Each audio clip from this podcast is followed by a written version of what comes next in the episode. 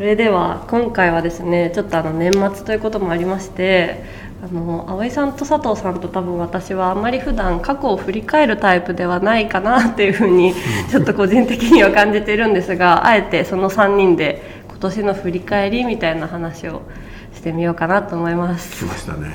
良いでしょうか？いやいや何が出るか。はい。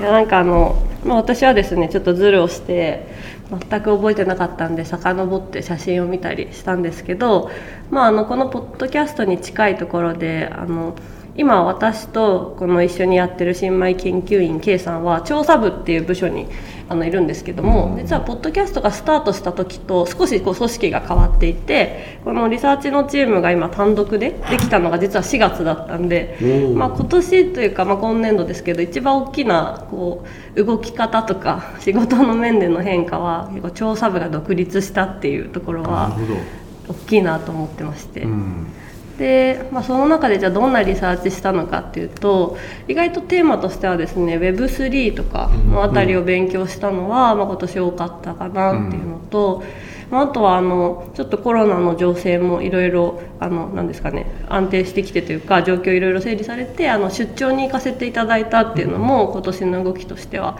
多くて、まあ、ここでもお話しさせていただいた国内は直島で海外はドイツのフィンランドかイギリスに行かせていただいたりしたのもすごくあ大きなイベントだったなと思っておりあと1個ぐらいなんかあったかなと思ったんですけど、まあ、忘れました。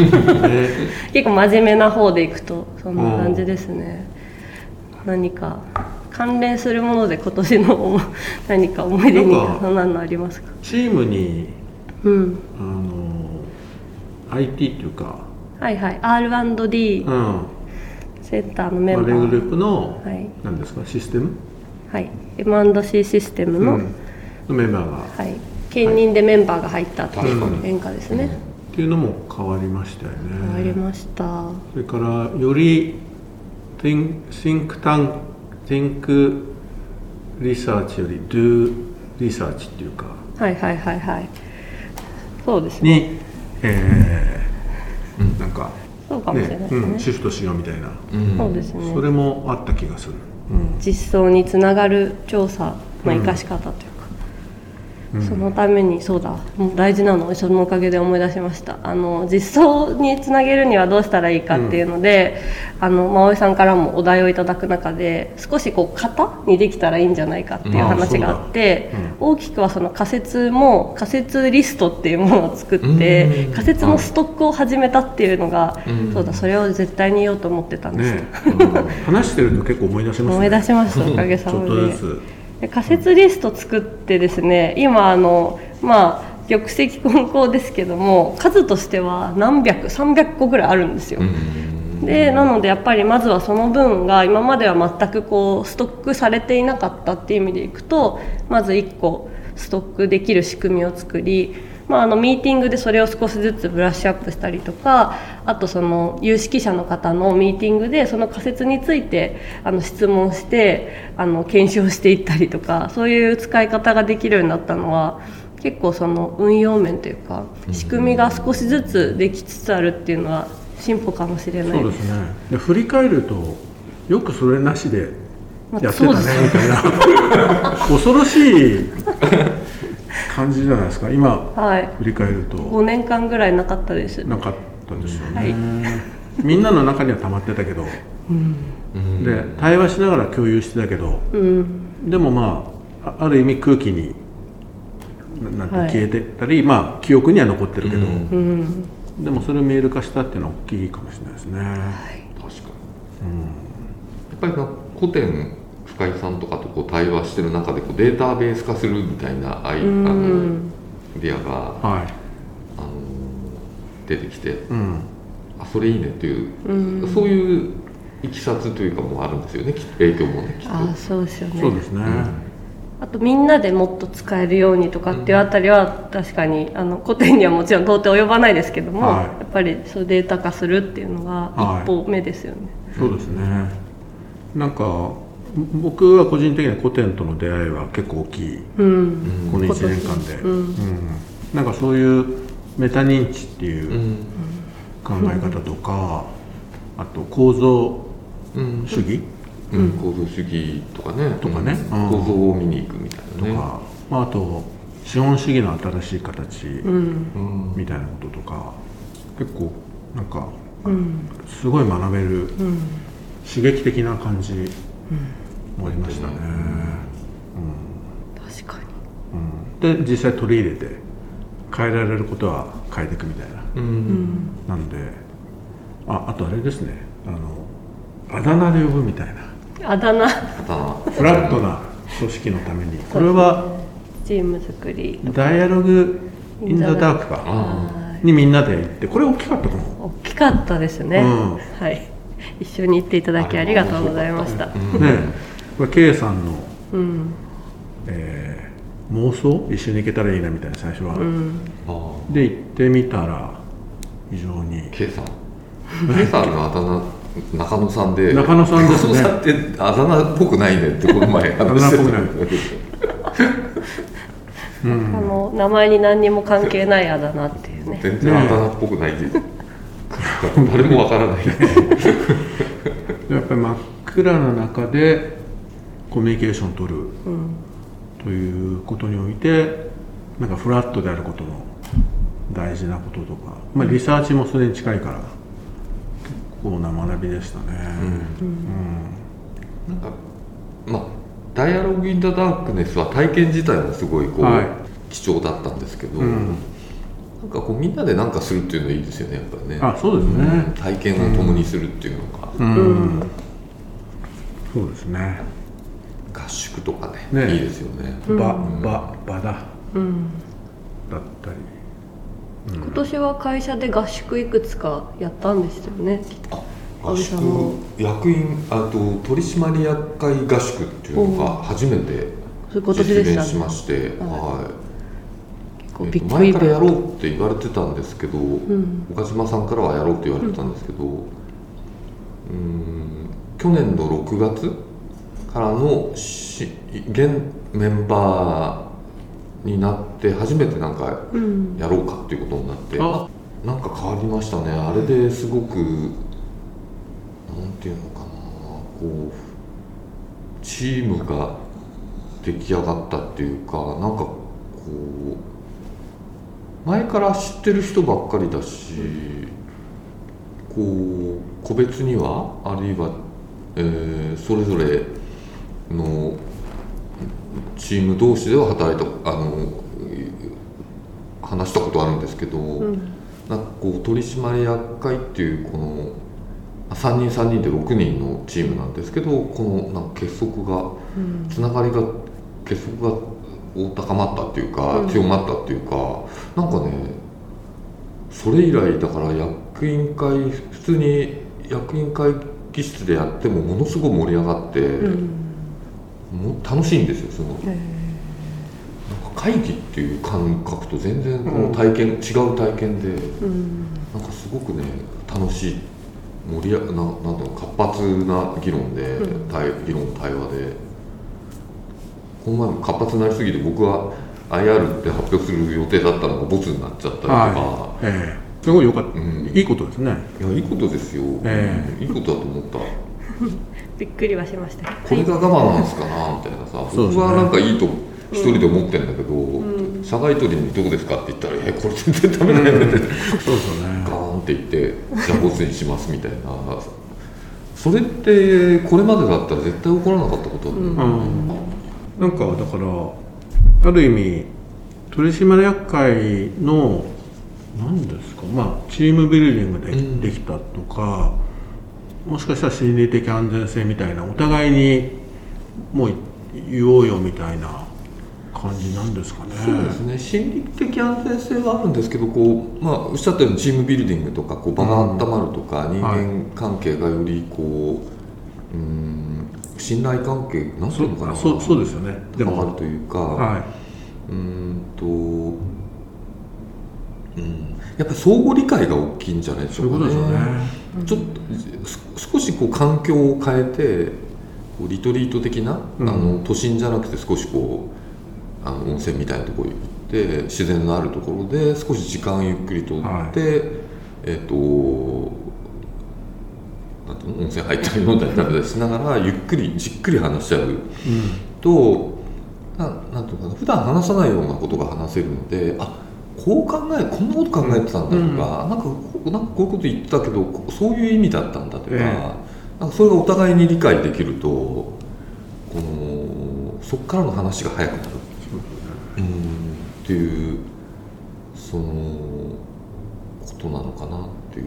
お互いのこう文脈っていうかそうそうそうそうコンテクストが見えて、文脈ですよね。文脈、背景はをこう持ち寄ってすり合わせておけば、はあとはもうなんていうか、うん。いちいちこうそのこの背景はみたいなふうに、えテーマごとにしなくても、えっと、どんどん議論を進めていけるみたいいな。そうですよね。そういう感じじゃないですかね、多分。なんかカラーで動画でリアルになんか感じるみたいなことになってるともうそういうのするみたいな、我々も行きましたね行きましたね。水戸？水戸まで。あれ今年？今年です、まあ、私たちはチームビルディングの文脈で、そういうこう一日ちょっとミーティングを外で外出してやろうっていうことで行きましたし、なんか今聞いてて面白いなと思ったのはその実はこの番組で扱ってきた結構テーマとして心理的安全性とかチームビルディングとか、あと今相互理解とお話ありましたけどなんか結構その。えっと、自分の強みの自己分析の話とかを多分したことも多くて自己理解から自己開示みたいな話もあったんで、意外と裏テーマだったのかなってちょっと今聞いていてや本当ですね。思いました、はい、うん。あのワークはこうそれぞれが見てる世界が視点、同じものを見て違うことを感じていることを実感するワークだったんでみ水戸の？水戸のワークは。あそうですね。だね。あのご紹介した白鳥さんとアートを見に行くでしたっけ？はい、あれ今すごい売れてるんですよ。あそうなんですか？もうね本屋大賞なんかでああるジャンルの選ばれて、もう平積みになってて。本当に、はい。あの話本当面白いですもんね。面白いですよ。こうえ佐藤さんとかたまちゃんから聞いたええ。話が、こう自分たちでお互いにやってみたっていうね、えうんとなんか全然自分が持ってるのと違うのを見てる人がいて。な その自分の仲間が全然自分が持ってるのと違う見方しててなんか衝撃受けたとかね。面そうですね。白いですよねすごく。えなんか内容は言えないけどあの、えーと「ダイアログ・イン・ザ・ダーク」でも同じようなことあったじゃないですか。そうですね。えはいはいはい。えあれネタバレだから言えないけど確かに。なんかそれぞれの考えてることをどうやってこう理解しようとするかみたいな、なんかねゲームみたいな。ああったねゲームね、ええ。うんすごくあれがえもどかしかったっていうか難しかったです。ね、え難しかったけど、ななんだか同じようなちょっと近い。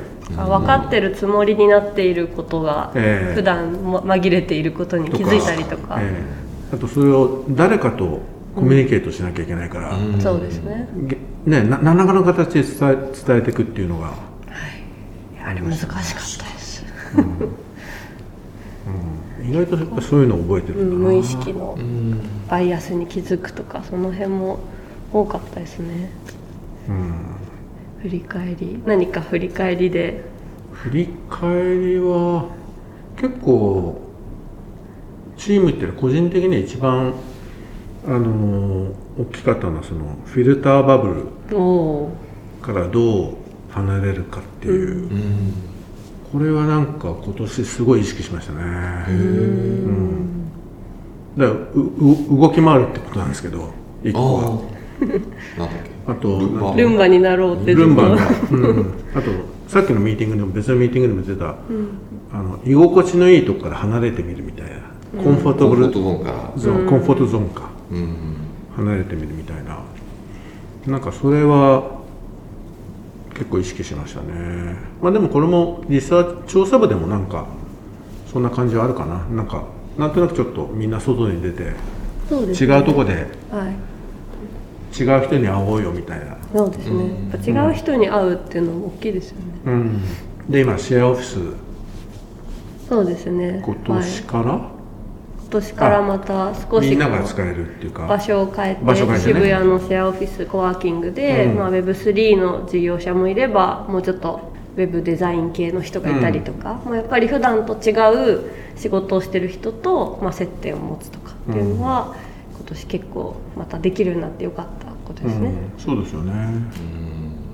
なるほど。それも佐藤さんの今年のテーマだったんですね、フィルターバブルから。結構テーマですね、こうえこうちょっと、えー外れてみようっていうか、えそうですね、わざとちょっと回避するうん。ことをやってみようって、うん。じゃああのこの前あったアプリ甲子園の優勝したあの、はね、フィルターバブルをえ回避するアプリはい。とか、あれもなんかこう年末に来てそこいや本当そうなんですよ。つながっちゃったっていう。もう本当にジャストミートなんかちょっとねえすごいですね、ええ。えシンクロしてますね、うん。そうシンクロしますね。離れすぎない近すぎないこう適度なとこっていうのはすっごい難しいと思うんですよ、ね。えあれをこうちゃんとアルゴリズムでね、ええ。4つぐらいのあのパラメーターなんだけどちゃんと計算してやるってすごいですよね、ええ。なんていうの全く関心がないとうん。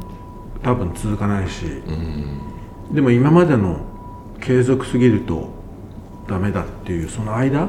だからちょっとドーナツっぽいですよね。あのドーナツっぽい、うん。うん。うん、なるほど。ドーナツ経済の話とも近い。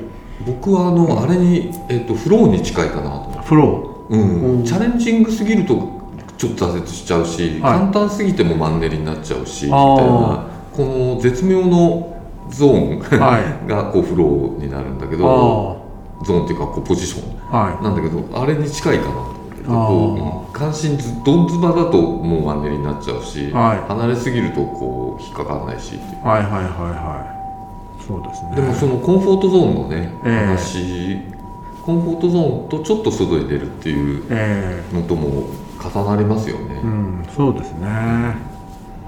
そうですね。ちょっと外に出ると、まあ、気づくこととかかなりあると思うんで。みんなやっぱり Z 世代だけでなくこうフィルターバブルとかエコーチェンバーとかそういうのって結構気になってるものなんでしょうかね。どうなんですかね。どうですかたまちゃん私は多分中くらいの世代にいてあそうですねなるべくあ。私の家ってテレビがないんですけどなんかやっぱりその自分にとってそのどういうふうに情報を入れるかみたいなところを意識してるっていう意味では、やっぱり気にしてるんだと思います。そあのうん。その情報をに流されたり、まあ、それに左右されたり鵜呑みにしてしまうっていうのが起こりにくいようにどっちかというと意識していて。うん。っていうのはあるので佐藤さんみたいにだから動いてみるみたいに、はいはい。どっちかというと自分からその波に飲まれないような,、うん。なんか動き方うん。をしているっていう意味では、けやっぱ結構意識してますよね、うん。無意識になったらもう流されます、うん。うん。あ流される、うん。いや結構あの仮説を立てるチームビルディングでも意外とそこがつながってくるんじゃないかと思っていて、あそれこそツイッター見れば大体 A 対 B という喧嘩がこう対立が行われていて、うんうんうん人の意見を持ってこようと思えば一つのニュースに対してもなんかいくらでもこういう反論ができるとか見方ってあると思うんですけどやっぱ自分がそれをどう考えるのかっていうのはさっき言っていたその方の文脈に載っているかとかも含めて、やっぱすごくこう一人一人本来違うものになると思うんで。あなるほど。結構なんか同じようなところにつながってくる視点かなっていうので聞いてました、そうですよね、どうなんですかね？気にされてるんですかね？どうですか？葵さんは。僕はなんだろう？えっとインスタもやってないし、うん。フェイスブックもやってないから、ああの時々見たりは人の投稿を見たりはするけど、自分で発信してないし、こうやり取りあんまり人としてないのであんまりそういうリスクは少ないと思うんだけどでもニュースとかやっぱり情報とかって、うん、どっちかっていうとね昔は新聞とかテレビが多かったですけど今ってやっぱり、ほとんどネットのね、そういうこうタイムラインとかになってくるとやっぱり少し影響されてるのかなっていうのは気にはなりますけど、そんなに深刻ではないんだけど やっぱりすごいこう SNS の中で結構生きてるうん。生きてるというかもう生まれた時から結構そういう環境の世代の人は結構こう切実な問題なのかなっていうのはなんとなくは、うん。うん、理解はできる。でもああんま実感はないんだけど、うん、なので佐藤さんがそこにすごくこうなんですか、まあ、危機感も持っているっていうのは、確かに面白いかもしれない、うん。ななんでそうなったんですか？なんでですかね。コンフォートだからじゃない？結構この数年間居心地が良かったのででもあそれこそさっきの古典の、うん。まあ自分の会社で法人クルーになって、はい。クルーメンバーと会うといや違うわっていうか、タメ口でね。でもこっち違うせ世界、まあ、タメ口がいい悪いとは別として、すごい違うんですよ、そこの発見とか、っていうのは結構。で多分多分葵さんの影響もあるんだけどやっぱりあの若い経営者に会ったり、若い人と会う機会ものすごく今増やしててそうするとすごい学びがあるんですよね気づきが、まあ、直接一緒に旅行に行くとか、話するとか。なんかそれを結構意識して、そうするともう結構一回混沌とするんですけどね。あのこの1年でいうとそのさなぎになる感じ。なんていうの、あの蝶になるために。一度有理論の時にその話が出てきましたね、何でしたっけ？変容そうそうそう。変態っていうとなんかちょっとあの、え別の意味になっちゃうから。そうですね。変容感。昆虫は完全変態ですけあど、うですね。なんか変容って人間の場合は変容っていう言葉の方がなんかいいのかな、え変身っていうとまたなんか変わっちゃうし。えそうですね。だからそれ人生の中で何回かああるとするとなんか今そのステージに来た感が。へえ。ーそう。ええ。しますね。お面白いですよね、うん、社会が変わってきてるし、それもすごくあるし、まあ、周りの方の影響もやっぱりあると思う。あと何か今年何か会社の出来事でもいいですし。振り返りですか、はいありますか？とにかく取締役会の議論が面白くてしょうがないっていうのはそれ すごいいいこと珍しいと思うんですよね。えで僕もなんか取締役会って30年ぐらい出てるんですけど、1991年から取締役会出てるから、おもうなんていうの日本の社長の中でも一番長く取締役会の出た経験があるんじゃないかなっていうぐらいえ出てるんですけど、で自分が社長になってからもう17年間ぐらい、ん。